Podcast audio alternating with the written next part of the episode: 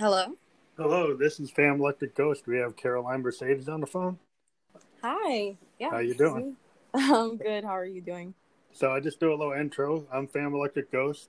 I'm an indie music um, songwriter and producer, and I've had this podcast since 2018, uh, where we interview indie artists from around the world, and we're talking to Caroline Mercedes. You're you're uh, an artist from New Jersey. Is that correct?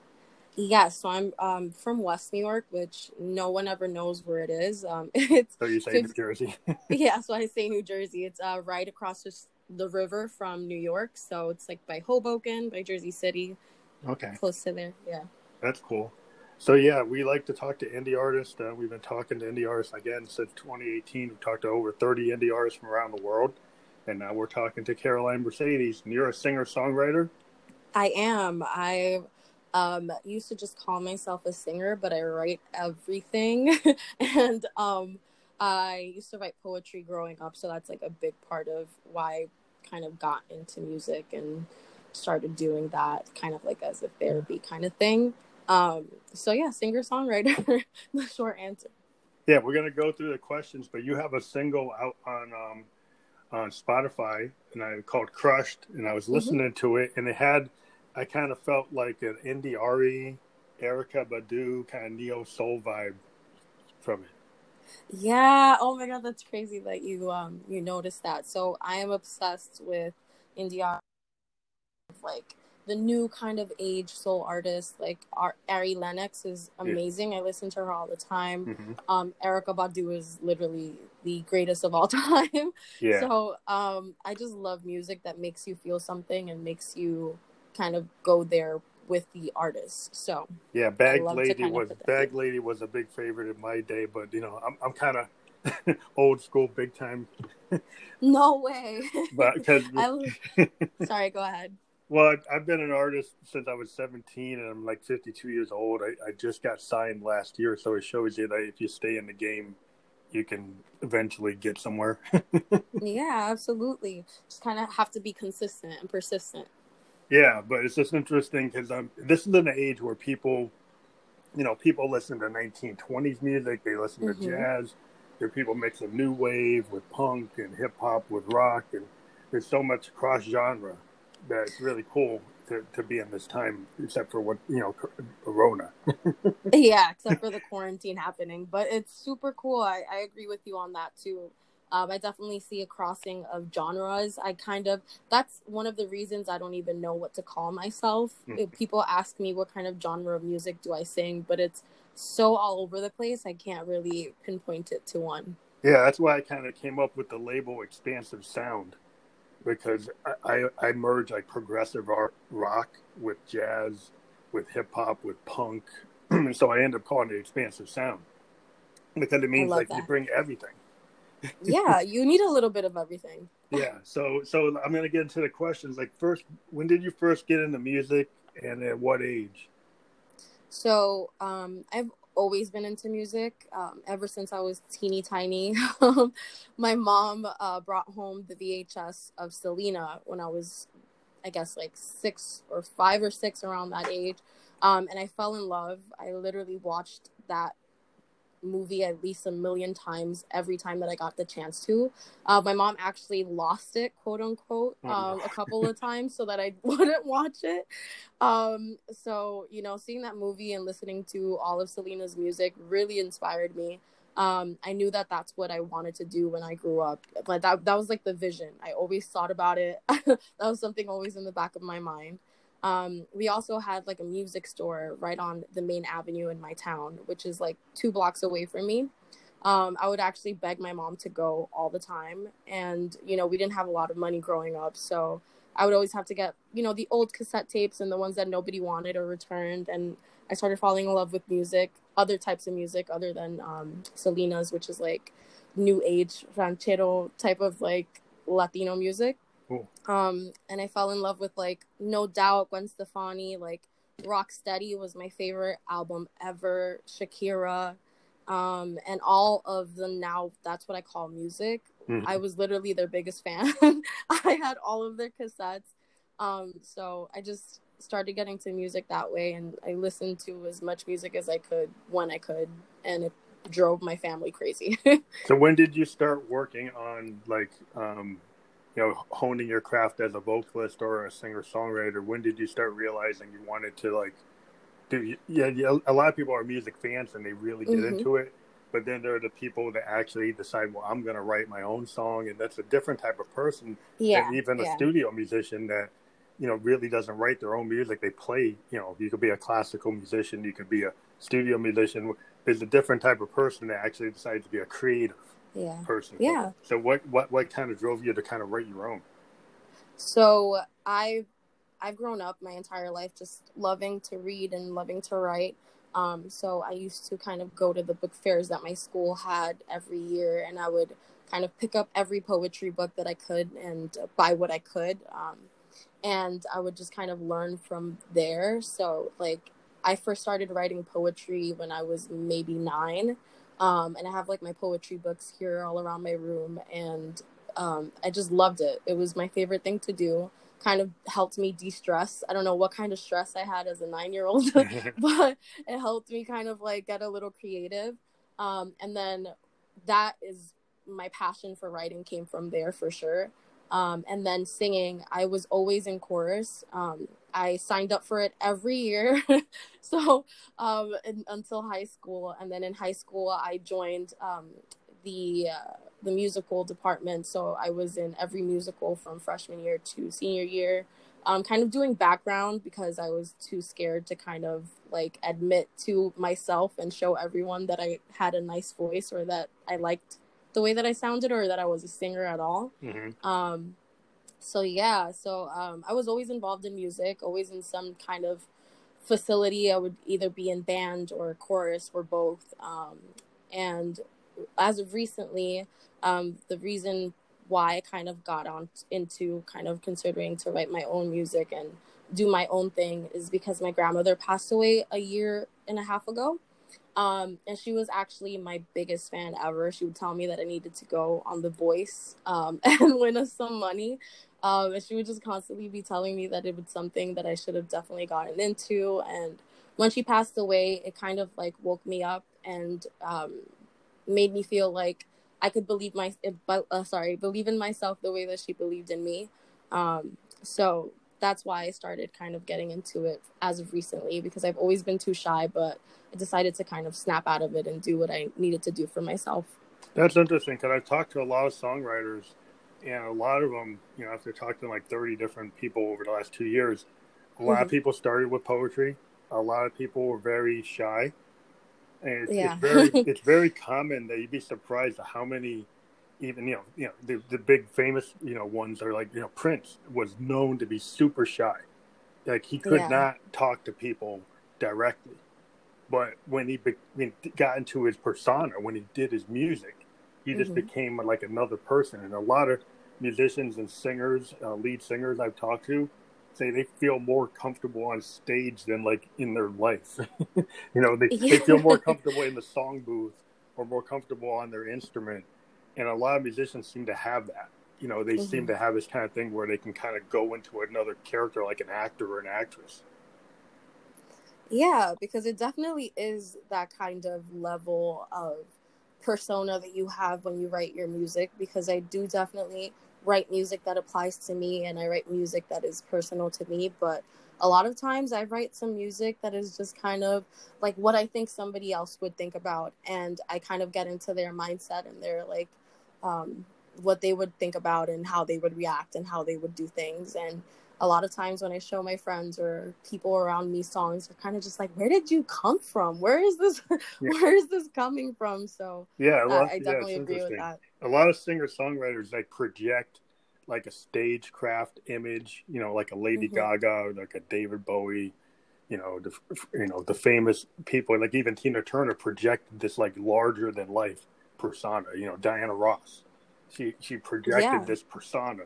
You know, Marvin Gaye, and if you actually talk to them in their real life, they never seemed as big as their as their image. Um, right. But but it's like part of the talent of being like a singer songwriter or a musician is you're you kind of do you know you do acting you know, a lot of times you do separate or you tell stories that might have a piece of you in it, or you you actually can figure out how to, you know, write like a playwright. You write like little stories, and songs Yes. songs are stories. Now, if you start with poetry, you kind of know that. And you know, a Yeah. lot of the famous artists like Dylan and Hendrix and you know Paul McCartney, they all wrote like stories. The, you know, a lot of the famous songwriters always write songs that actually tell you a story, that have characters. That, that that if you look into the you know the history of music, that's where a lot of the really great songs have that kind of picture you can picture. it. Everybody can kind of picture it themselves, what the artist is saying and interpret them. But that's you know, your singer or songwriters are storytellers.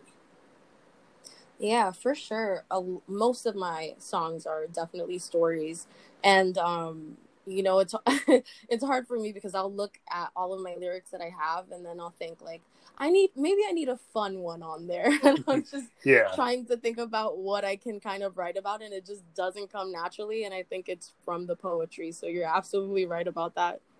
Yeah, well, sometimes what happens is because some writers like you, you want to write happy, you know, you want to be able to do like a happy kind of nonsensical Beatles song. But even Mhm. the Beatles, you know, went from doing "Help" and "Love Me Do" and all these kind of poppy songs. They were like the original boy band, and then they started doing psychedelic and weird, like strange songs that didn't really mean anything, or they seemed to be like really left field. And that, Yeah. that's like when you become a songwriter you know you can do the happy but sometimes like where your heart is is like where they started doing the white album and started pepper and Art abbey road. Those aren't like easy songs to like try to figure out. They're not like hap- all happy songs. They're like they said something. They were you know and that's what tends to happen eventually like if you become like deep into your songwriting you your fans Mhm. might want something but you tend to move in another direction yeah, for sure. I mean, because yeah, because at the end of the day, it's like it's the music that's for you that everybody can kind of enjoy. I I love doing this and I love writing and and singing and it's something so personal to me and I think maybe that's why it took me so long to kind of begin. Um but definitely I can definitely see that like it definitely changes changes as you change. Yeah, and sometimes people like Prince. The famous thing was like everybody wanted him to keep on replicating Purple Rain, Mhm. and he went beyond. Many, many times he went beyond. He went into different personas between like you know Parade was a different persona than what was the Mhm. kid, you know, and then Sign of the Times was a different persona than than Purple Rain. He would change, and then his fans kept on wanting them. Well, oh, just do 1999 or just do Purple Yeah. Rain, but he was beyond that, you know, and so, Yeah. and then he would do it, but he really wanted to keep on progressing to to the end. You know, he was doing jazz, he was doing classical, he's doing heavy rock, he's doing progressive stuff. He's he didn't want to just stay in one form, and, and you'll see that a lot of artists, you know, they try to please their fans, but they, you do try to please yourself and hope that your fans find something in, in your work that's relevant. You know. Yeah, you need to have a vision and um, know uh, that there isn't a limit on what you can do for sure. So you you've talked about your influences. And you said no doubt. You've talked about Selena. Um, are there other people that you were influenced by? You know, specifically, I said India Arie. I could I could feel that in Erykah Yeah. Badu. Uh, any others? So, yeah, so Erykah Badu, Selena, Shakira, they're they're all up there for sure. Um, but my tastes and my kind of like references and stuff are so all over the place, which is cliche because I'm sure everybody says that. no, that's really um, good. I, I like to get yeah. into the deeper ones. They maybe are not as apparent. Yeah, I love Regina Spektor. I love folky kind of indie, different um, kind of music. Fiona Apple Oh, is she's amazing. awesome. Yeah, she's awesome. Yeah, Frank Sinatra. Um, That's a it's good- just that's a great over one. the place. Yeah, a lot, Yeah, a lot of people Sinatra, don't want to say that today. Like, there's, I, there's some people like, oh, why, you know, but you know, Frank was a great songwriter and a great singer. Um, Oh yeah, and a lot of people like, I, I'll, I mean, I'm into electronic music, and I'll, I'll talk about Johnny Cash. And people are like, what? It's like, why would you talk about Johnny Cash? Because Johnny Cash was a great songwriter. yeah, he was amazing. and, so, and so it's like whether or not it's country or jazz or Coltrane or Davis or you know or No Doubt, you know, anybody you look at today, you know, you look at somebody like um, you know that that I, I get into is like you know like uh, Tyler the Creator, you know Tyler the Creator, he you know he created a whole festival You know, he created he had ideas beyond his own music, and and I love that. Yeah, that's that's kind of cool because he actually brought a whole community of artists that weren't just hip hop, weren't just rap. He's bringing like everybody. You know, that's that's kind of cool. Yeah, bringing everyone together. There was something that he said in his Grammy um, winning speech uh, after the show. He mentioned how everybody kind of categorizes him as hip hop or urban um, when his album was all over the place. Yeah. Um, and he basically says that he doesn't see the need for a genre to be placed on an award or on an, a work of art that somebody creates because it's uh yeah because he was when kind of something upset. that's yeah yeah yeah there's he- like a mixture of everything he was upset about the urban category, which he feels, and I think also because like if you're an African American musician, look at a guy like Frank Mhm. Ocean. Frank Ocean's like Yeah.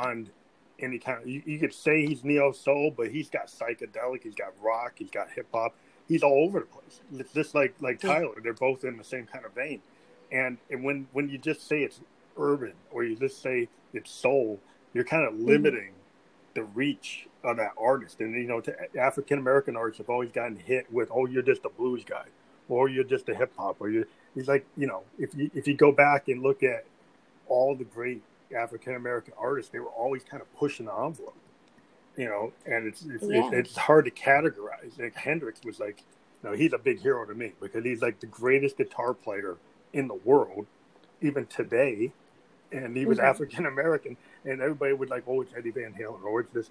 But Hendrix is still considered in the top ten, probably number one. And and Yeah, people sure. and people look at rock music and they think, tend to think it's only like heavy metal, it's only like white people, and not to say that, but they, that, that's what a lot of people think. But you know, one of the greatest guitar players of all time is an African American, and Yeah. and it came from guys like Lead Belly and Bo Diddley and Chuck Berry, and and you know, rock was always was kind of started from the blues. Um, mm-hmm. and, and African Americans have contributed to music like amazing contributions, and then some people try to try to put us into like little niche categories when we kind of started multiple genres. Yeah, I definitely agree. And um, speaking of that, you know, I don't Lil Nas X with Old Town Road. It just it's it was so controversial at first because nobody wanted to play Country, his music on country Yeah. country radio. yeah, Um, but it is country, and um, it kind of took what's his name, Billy Ray Cyrus, yeah, to to kind of push kind of push that. Yeah, Yeah. yeah. Because I mean, I I have family that came from Morgantown, West Virginia, so part of my family are like hillbillies, like black hillbillies, they're coal miners, and Yeah, they loved like Johnny Cash. They loved Willie Nelson. They loved, loved all this like country stuff. And and you know, my grandpa played a banjo. He could play like country, really folk Americana music from an African per- American perspective because there were a lot of you know black people that worked in the coal mines in Appalachia, and they they they had that kind of country vibe. So when I heard that song, I was like, well. A lot of people think that's like surprising, but if you ever went to Morgantown, West Virginia, you, you would be surprised how many black people like country music. Um, and yeah, and it's like it's not something that people rec- realize, you know. And, and we've always liked multiple types of music. You know, we've always been involved in many aspects of music. Um, absolutely, very versatile. yeah, if you go back and look at a band like Funkadelic, which is the heart of almost all hip hop, Yeah, uh, Bernie Worrell, the, the keyboardist for Funkadelic, was classically trained at like uh, uh, you know at, at a big, big like music school. I think he went to like um, Berklee School of Music. He was a cat classically trained pianist, and he created funk. Him and Bootsy Collins, along with George Clinton, you know, they in, in within that that um, that whole hip hop genre of, of funkadelic and Parliament funkadelic. Bernie Worrell was the classically trained pianist that created all the synth grooves that hip hop samples up to like, you know, the Chronic and all the hip hop you hear in the '90s was all coming from guys that were, you know, heavily classically trained. They, they, you know, but they didn't get the recognition, you know, until you you you have to look it up to figure find out that these guys are like they were funksters, but they actually had a Mhm. bass and like amazing capability. Um, uh, which that's is so you know, crazy. I had Yeah. no idea that they were classically trained. That's so cool. Yeah, it's like to, to see. You know, well, if you think about how how complicated funk and jazz is, you kind of have to come from there to be able to do it. yeah, that's true. You have to know what you're doing in order to kind of be all over the place. Yeah, to kind of create those funk grooves, you kind of have a, have to have an understanding of the scales and understanding of beats and and, Yeah. and and chord structures to kind of create something that you know it's so fun and funky, but like to do it, you have to be like an expert musician. yeah, absolutely. but but but it's interesting. So your writing style, you know, it has you're, you're cross genre. You like Mhm. many different things. Uh, you've been, you've do. pushed those in, like from Frank Sinatra to the, to what you, you just talked about, India Arie and all the Mhm. other influences. Um, so when you put together music, do you use like the tools today, the digital audio workstations? Do you use like acoustic guitars or pianos, or how do you actually put down your music? You work with producers, or what do you do? So, for the most part, I've been working with producers. I'm actually trying to um, learn how to produce myself Hmm. so that I can be able to kind of come up with my own sound. Um, but I've been working with some great producers, um, people who just understand, especially if we've gone into depth about, you know, what my influences are and everything like that. Um, and it's been awesome working with them, but I can't wait until I can just kind of make a beat from beginning to end for myself. Um, and I've been kind of working on that now during the quarantine. Um, so I'm excited to see like what happens. I actually made a beat the other day, which is funny that you we were talking about the cross genre um, situation. I actually wrote a pop, like not a pop, sorry, a punk rock kind of beat. Oh, cool. Yeah, and I had my friend Emma write on it too, and we kind of came up with this awesome kind of like experimental punk rock band kind of song, and it's probably one of the like one of my favorite songs that I've written to date for sure. Um, and like I'm just so obsessed with it, and I can't wait to kind of get more into it that and yeah, and dabble into kind of more genres as I start to make my own music. That's interesting. Cause I'm always pushing. Like I work with a lot of artists, um, you know, but I, I'm a home producer. I'm a keyboardist by heart. I'm a synthesist, so I have in my home studio over the years. I have you know real like 808s, you know Rolands and Modes, and I'm a Wow. keyboardist, so I actually have you know synthesizers, like not Mhm. not like DAWs, but I actually have hardware, you know, modular analog digital synths like Rolands and Prophets and stuff like that. But you know, people don't have the money to have that or the space to have it. But what's cool when you have tools like the tools I have, you can Mhm. build tones. You don't have to buy tones. You, you, my synthesizers create sound from waves, and Yeah. you, they, I can just build from a square wave or a sine wave. I can build my own sounds. As I never, I, That's I don't have I built my own beats because I have my own drum machines and my own, you know, m- machines to actually do it. Um, right. So, like, I just can consistently just in my home studio. If I would just wake up and go over to my keyboard and just do whatever I want, um, and that's kind of cool if you get like different tools that are out there today. Uh, like you know, Yeah. Akai MPCs are real really good for artists that don't know how to play an instrument, but they're like grid based um, MIDI controllers that have sounds in them. They have Yeah. drums in them. So, like, if you're starting out and trying to create your own thing, like a machine like an A- Akai MPC one or an Akai. Force, they're like grid based machine standalone workstations that you Oh, can you can have in your bedroom. You can look them up on the net, but they allow you to use a grid, and the grid can be played with your hand like a piano, or you can just play it and tap it. You can create beats. You can take samples. You can place them in the song. It has a, has an image. Wow. Has, has a screen that allows you to see what you would see on a DAW, but you don't need a computer. And Oh wow. and the cool thing about these machines, it's kind of better than the computer. Like if you have to buy a computer, then you have to buy Pro Tools. You got to spend all this money. But Mhm. if you get an MPC, which rappers have been using the MPC from Akai, it's like one of the preferred things next to an 808 for creating like hip hop. But they also create full songs, you know, like synthwave, EDM DJs. They use them, and you can you can build a full song. You can put the bass lines in. You can take your vocals and then place them as samples, and you can sample yourself. You can do all these things. And it just gives you like uh, a, a non-linear way of constructing music, which is, Oh, wow. is pretty cool. And I would encourage, like, since you're a singer-songwriter, you want to get into production, look at this drops on. look at something no like worries. that is um, is kind of exciting. You know, there's a lot of tools out there that mm-hmm. allow artists that are singer songwriters to kind of create their own beats, not be kind of hostage to other producers. Not that that's bad, but it's cool if you've got the gumption to kind of want to do your own thing. There's a lot of cool tools out there uh, that allow yeah. you to, to build your own music. I'm definitely going to look that up. The MPC. Yeah, after, there's different uh, there's different levels. Like sure. the one is one of the cheaper ones, and the Force is more expensive. But the one mm-hmm. just came out, and it's under a thousand, and it's uh, the ability to match a DAW. It can match somebody with their with their their MacBook and Pro Tools or Ableton Live. It can pretty much do that kind of structure. Oh wow, okay. So that's definitely going to be on my checklist for sure. I actually found um, an M Audio keyboard MIDI on my like on my block. Somebody threw it out, and I when I saw it, I just couldn't help well, myself. That's a, that's a good home. start. That, yeah, because you could link that to any kind of you know DAW on your computer, and then you can do you know downloads from any other DAW, soft synths it's just cool to have your own kind of grid based system that it kind of lets you do non-linear production which yeah. opens it up. But that's there's a lot of cool ways of doing things. So you're already collaborated with producers.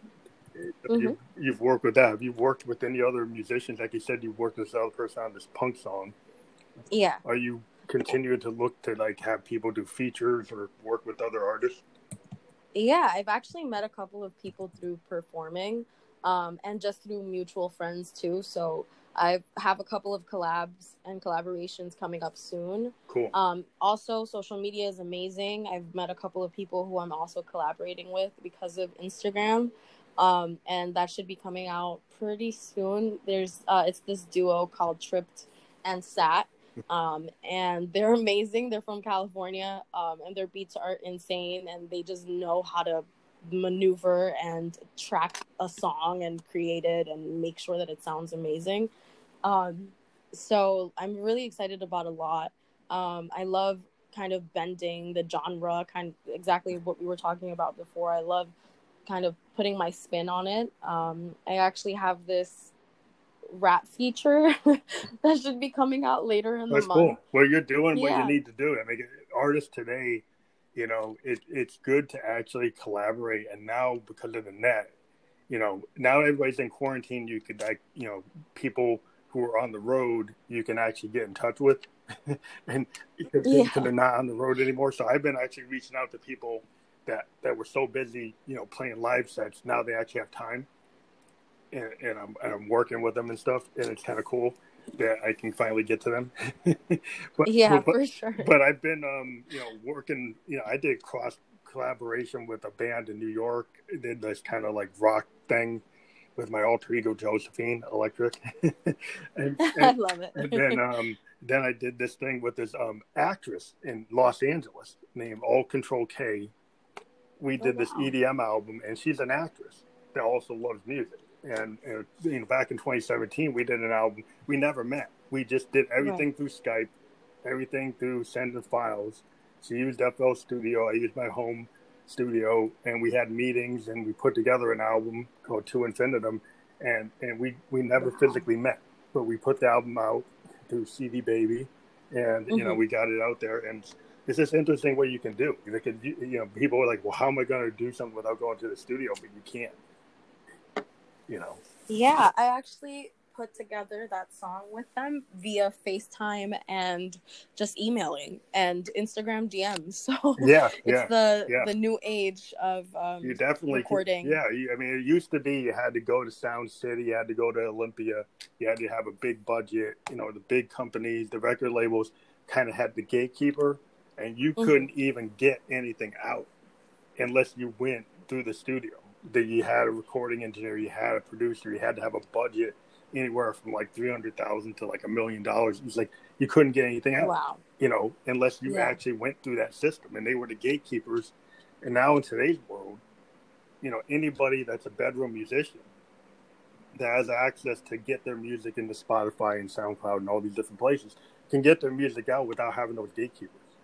Um, yeah, and it's amazing. I feel like so many more people can kind of put out what they have and share it without needing to be under a label because it's hard let's be oh, yeah. let's be real it's hard to get signed under a label well, it's hard to get and especially yeah. a good one yeah and even today the signed contracts aren't what they used to be it used to be you get signed you get a you get an advance you give they give you money they give you like a touring manager and mm-hmm. you were kind of set like once you got signed you would be doing the circuit you would be doing shows yeah. you have a tour bus but you had to make money. So your contract would give you an advance. Let's say you're a band, they give you like five hundred thousand to a million dollars. If you didn't recoup that money after like three albums, the label would drop mm-hmm. you, and you might even owe them money.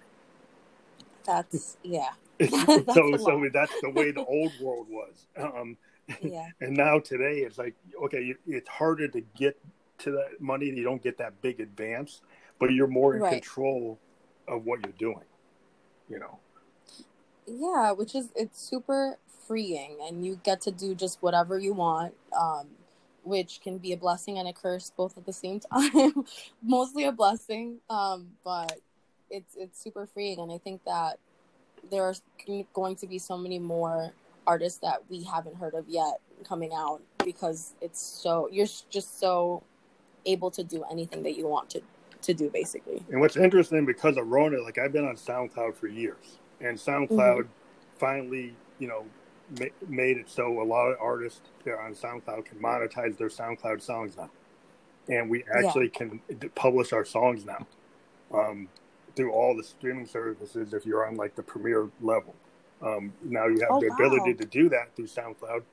And it used to be like you had to hit a certain criteria to do it mm-hmm. and now you can do it if you're on the premier level and also they're they're allowing artists because of the whole coronavirus thing they're putting donate buttons that allow artists to put a donate button on your profile and you can get oh, paid oh, wow. um, it actually goes to a paypal me account that you set up for yourself and people can directly contribute to your efforts to your projects that is so cool. I had no idea about that. Yeah, so that's one. yeah, yeah, check it out because it's a really cost-effective way compared to other um, distribution systems. If you look at what mm-hmm. they charge, not that I'm working for them, but if you look at what SoundCloud charges to be a premier artist, and the fact that you can get distribution and monetization, and then you have a mm-hmm. donate button, and your music will go to all the streaming services. It's kind of like one of the best deals in town, next to like DistroKid. Um, yeah.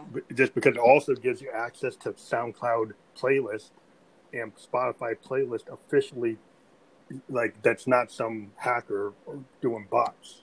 It's actually oh, wow. coming from the company. So you actually have right. real SoundCloud playlists that show you how many people are on them, and you know for different genres, so you can push your music to different places.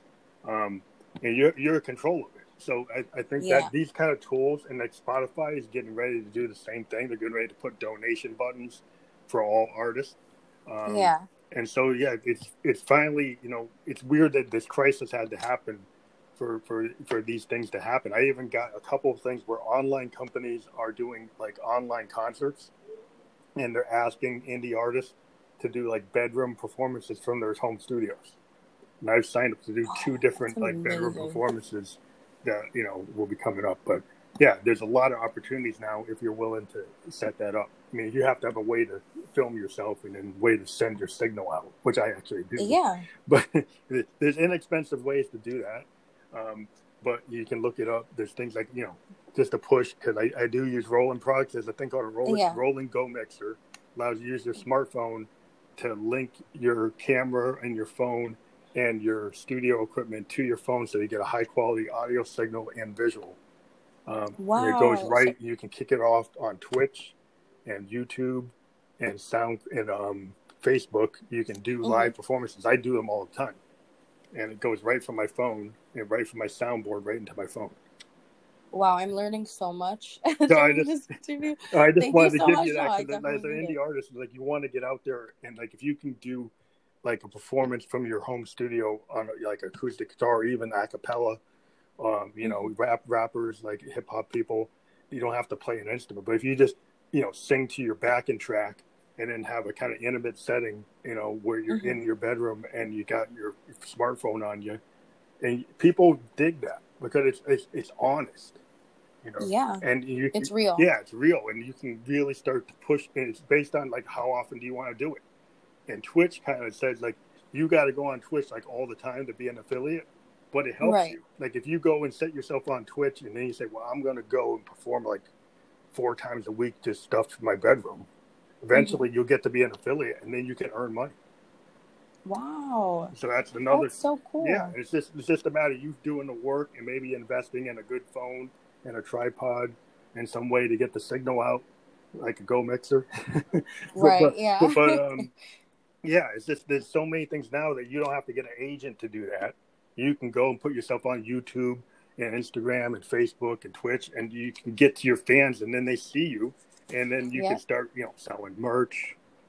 Because one of the things like about being an indie artist is like, you know, Mm-hmm. if you're on SoundCloud, or you're on these platforms, they don't really give you a lot of money for your music.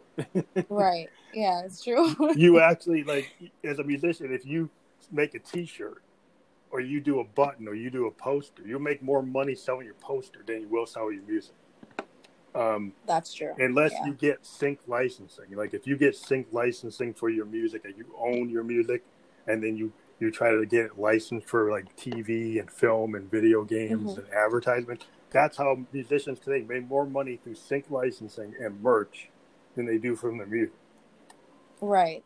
Especially now because everything's so different with Spotify and Deezer and Apple Music compared to how it was, you know, 15, 20 years ago where it was based on Yes, you know, C- song yeah, sales. Yeah, CDs and even Yeah. app, you know iTunes. You you had to pay nine dollars to get a record.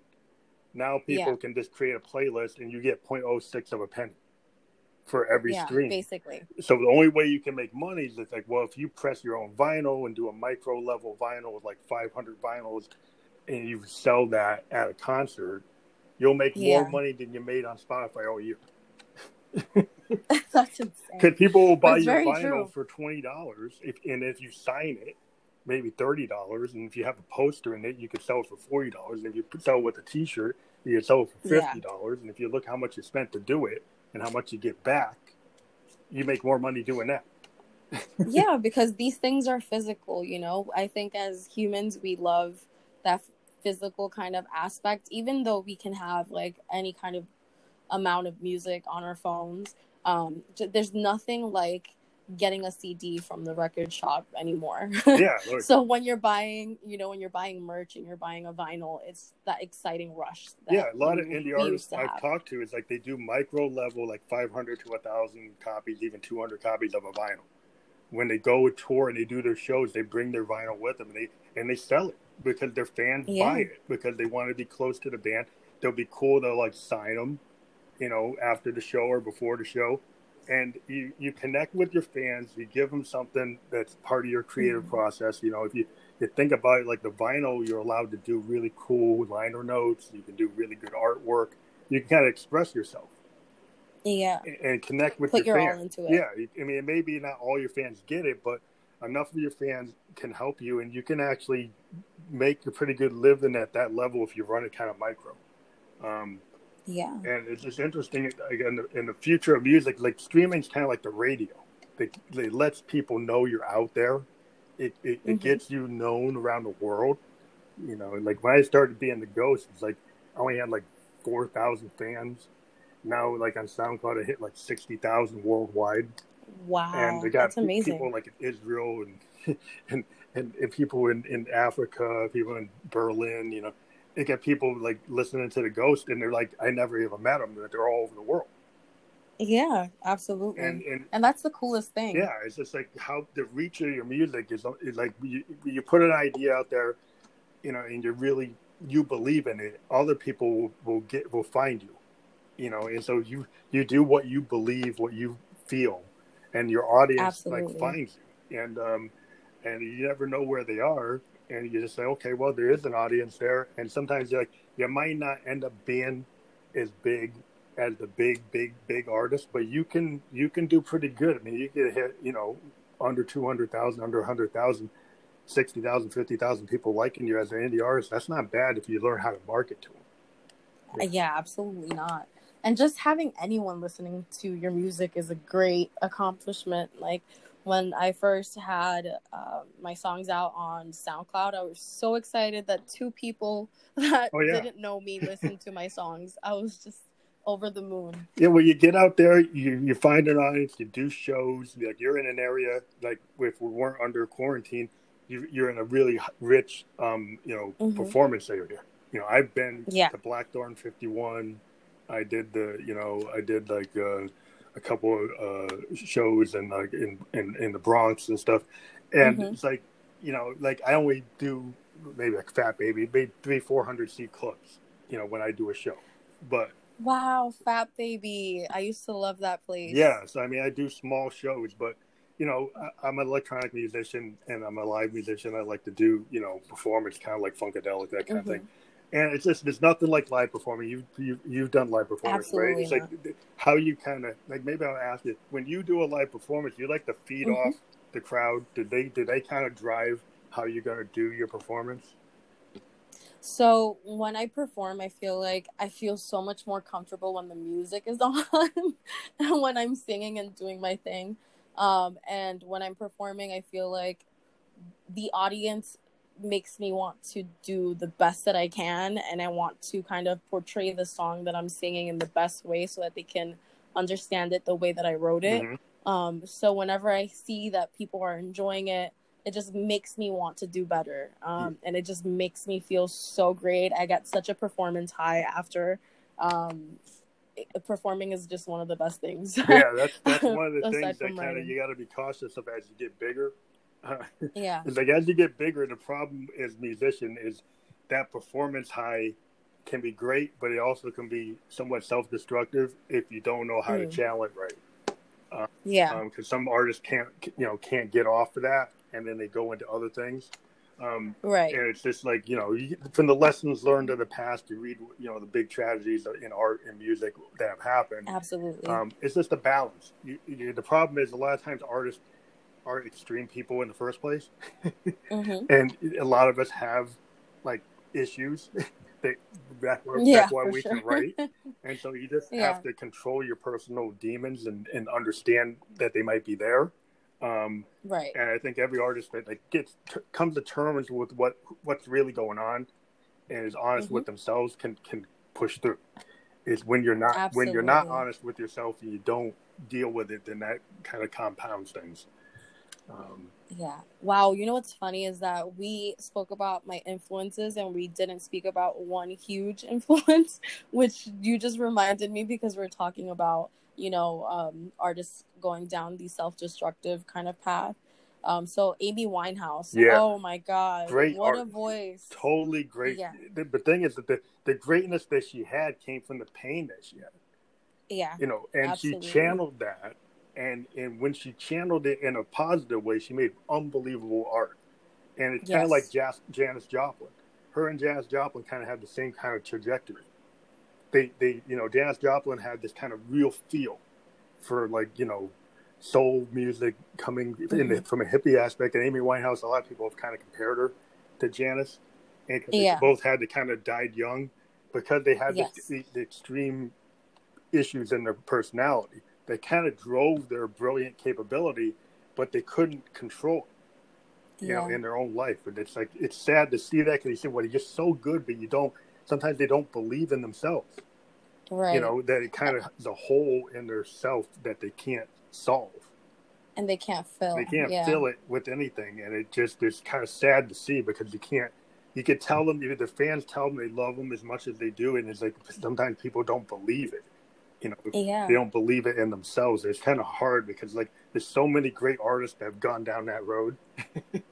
Yeah, absolutely. I mean, there's the 27 Club for a reason, you know? It's it's Yeah, it's it's hard. definitely hard. Yeah. Well, because the, thing that makes Sorry, that makes you an artist is the fact that you can pull that that pain out of you and create something positive.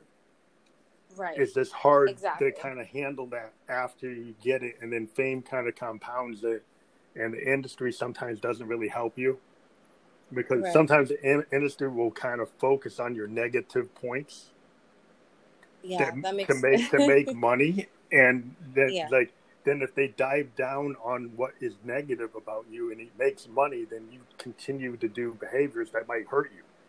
Right. You know, but because it's making you, it's giving you the publicity, it's giving you the money that you need. It's yeah, so you have kind to of- kind of find a way to, you know, Kurt Cobain. I mean, people told him to stop touring.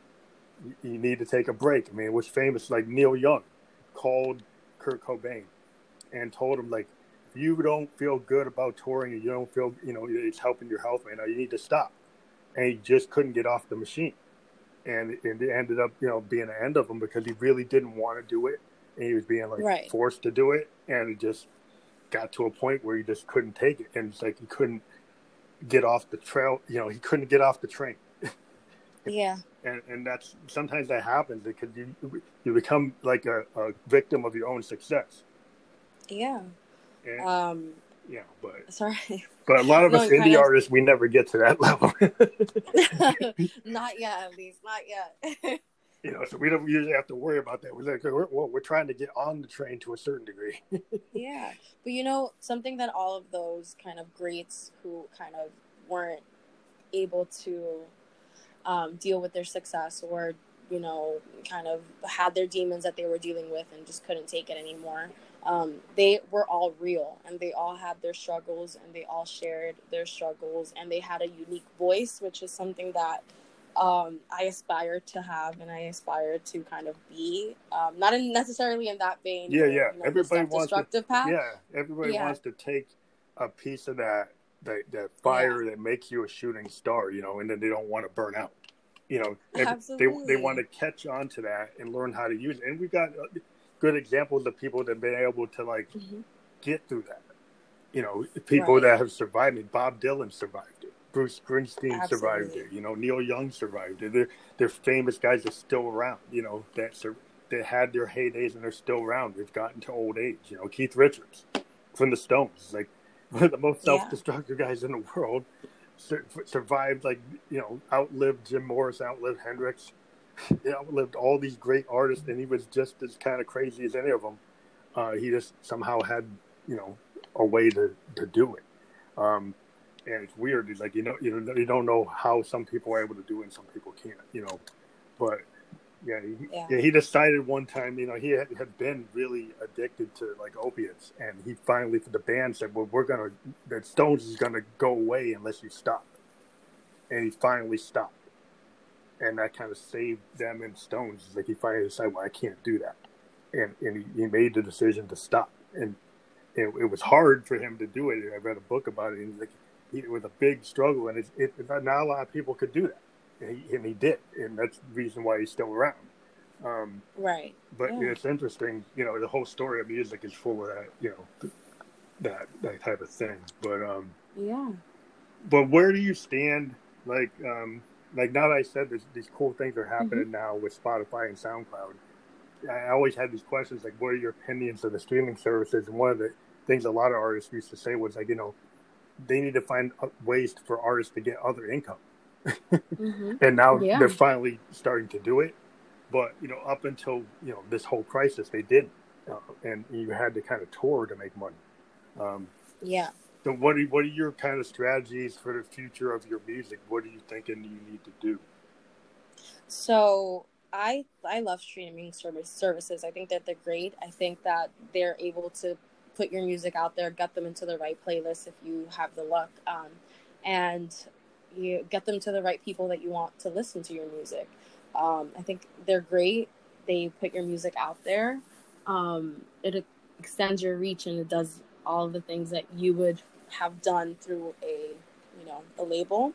Um, but there are so much more different things that you can do other than streaming services to get your music out there. I don't think that having your music on a streaming service defines success. I think that success is defined by the person.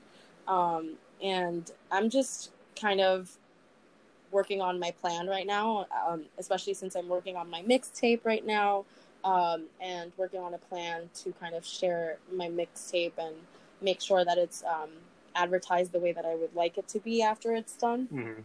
And I have plans to kind of perform at different open mics, and I'm creating my own little tour kind of thing um, so that I share it when it comes out. Um, and just like making sure that I have the contacts for, you know, playlists and things like that. And, and, you know, putting it out there. That's that's the, the the only thing that I can do is make my music and make it the way that I want it to be, and then share it and hope that somebody else likes it too. Yeah, I mean that's why I started this podcast. I wanted to have another way of um, connecting to mus- musicians, and I knew that every musician needs to get their story out. And you know, I like talking to other musicians because I like working with other musicians. So I, I you know, when I get to talk to different musicians, I get different points of view, but also in a weird, I mean, not a strange way, but this pushes my my brand as well. So, so I found a way of um, taking some time out of me writing music and talking to other people. Right. Found a way to build another audience, and so this audience went from being like three thousand people to twenty three thousand. Um, wow. and, and so this this kind of you know what isn't directly involved with my own music, but it actually pushes my brand. And so there's all kinds of ways that as you're an artist, is like you can get opportunities, you know, to do podcast or video podcast or, you know, you know, features with other artists or other things that you can do. And it, yeah. it might not be directly in the trajectory, but you, you, you end up helping you. Absolutely. It, we're, you know, there are so many possibilities. And if you, as artists, especially now in this time, it's kind of foolish to not take advantage of those opportunities. And you just kind of have to make a way for yourself the way that you can and, and that's what i'm trying to do yeah so the, this new reality with corona what these are new questions um like w- what's really been like a dead stop to, I, t- dealt with a lot yeah. of like rock bands right that that the way they make money is they tour the world they're small mm-hmm. but they'll go to sweden or they'll go to the netherlands they'll go to australia and they get into these niche markets and they get on these tours they get to go to festivals and they be on the small stage, but they still get to play and they make an income stream. And now all this mm-hmm. has come to like a dead stop. Um, and so they're all trying to, you know, go on Twitch and do Facebook Live and YouTube.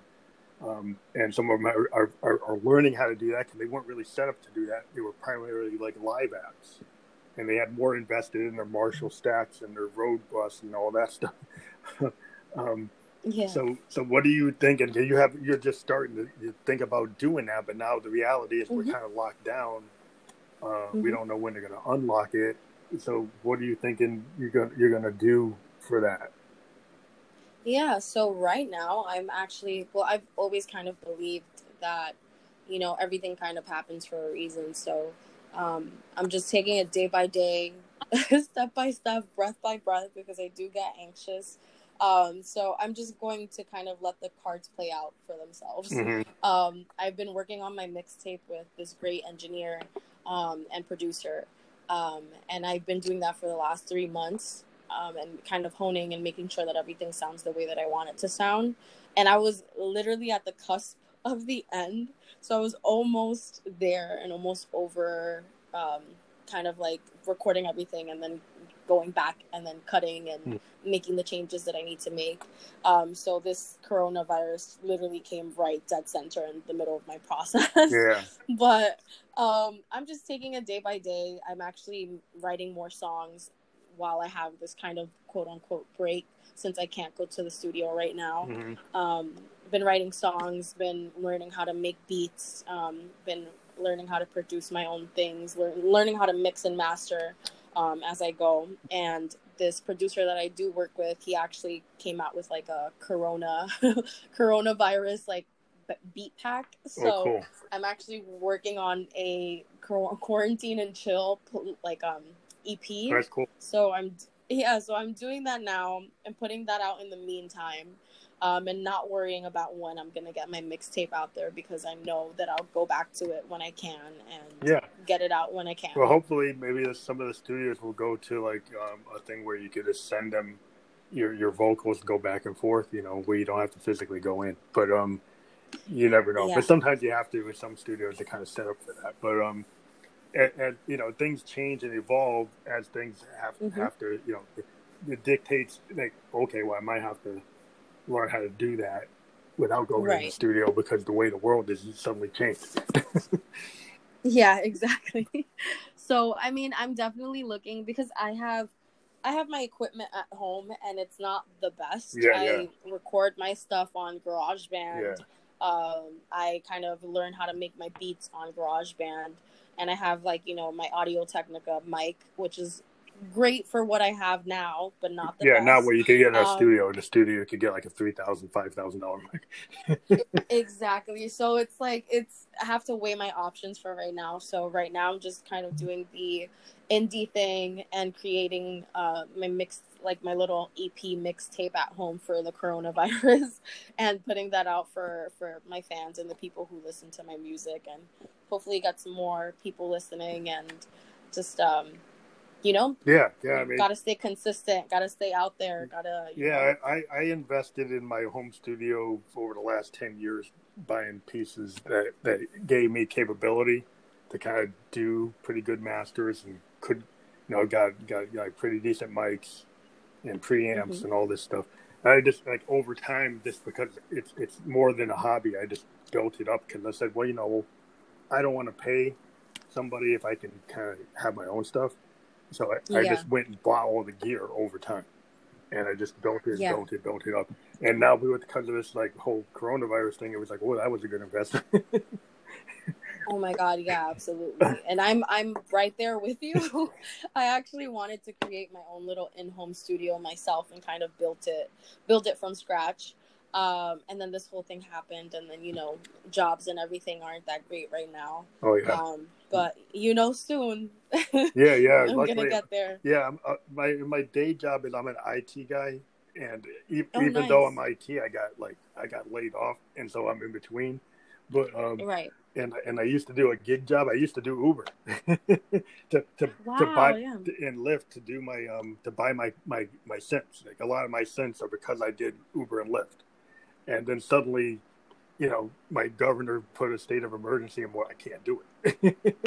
Yeah. So like, I haven't been doing. Uber and Lyft for like three weeks. You know, I'm like, oh well, I guess I'm not doing that. um, exactly. but um, yeah, it's like it changed. Like a lot, I know a lot of musicians that d- did Uber and stuff to buy, you know, their Moog or to buy their preamps Mhm. or to buy their mics, and we're kind of like, oh, we can't do it now, um, and um, yeah, we're trying to figure out other stuff. But um, yeah, it's just the world changes. But as musicians, we're we're we're creative. We find things. We find different ways to do it. There's a lot of cool stuff. Like I said, people doing online concerts. You got to check it out. Mhm. There's a lot of people looking for indie artists to do bedroom concerts.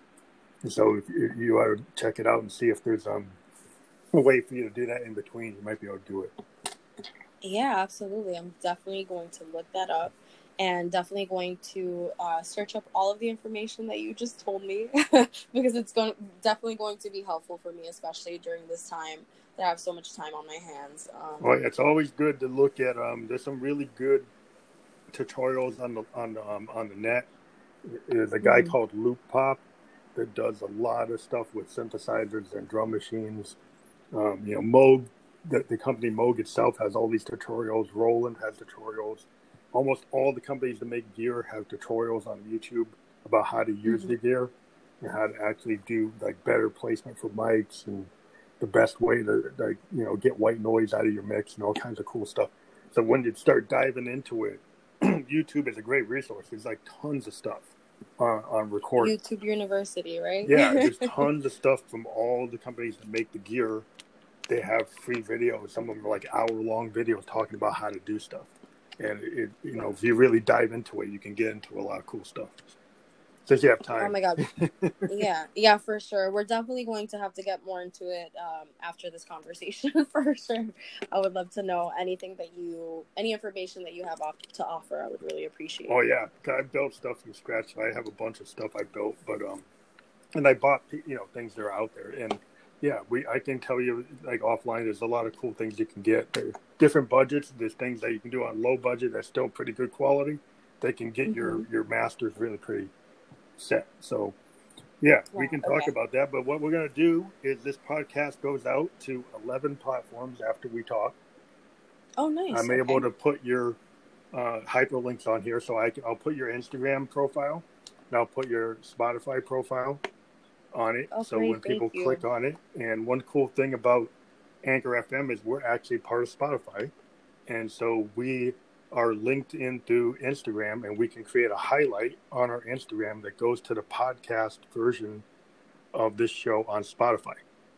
So when Oh, I, nice. I will Okay. create a highlight on my Instagram that will directly go to Spotify episode, the Spotify episode of this podcast, which will, is pretty big you know, audience there. Yeah, And, and absolutely. yeah, you can do the same thing if you you know fig- figure out how to link it. But if you have a Yeah. Spotify account, I'm not sure not everybody has that. But we will put um, a bunch of links. It's going to go out to 11 platforms, including Apple and Amazon, RadioPublic, a bunch of them. Um, Overcast, there's many, many more. We're all kind of linked into the whole p- podcast universe. And within like Oh, maybe a half hour, an hour, these will start to get published out there. Well, I'm excited and thank you so much for interviewing me today. I've had such a good time talking about music and everything um, and learning so much more from you as well. Um, and I hope that we get to collaborate sometime soon. And um, I wish you all the luck with this podcast because it's definitely been one of the best conversations I've had in a while. Cool. Yeah, I'm always down to collab. I'm always working on stuff. I record pretty much every day because now I have nothing else to do. right. So I'm always looking for different things. So yeah, um, yeah, I'm always creating beats and you know synth lines and bass lines and whatever. I do stuff all day. Um, yeah, so if you're ever into that, I can always send you a beat and see if you like it. But um, yeah, we'll talk. Absolutely. Thanks. Okay. Have a good night.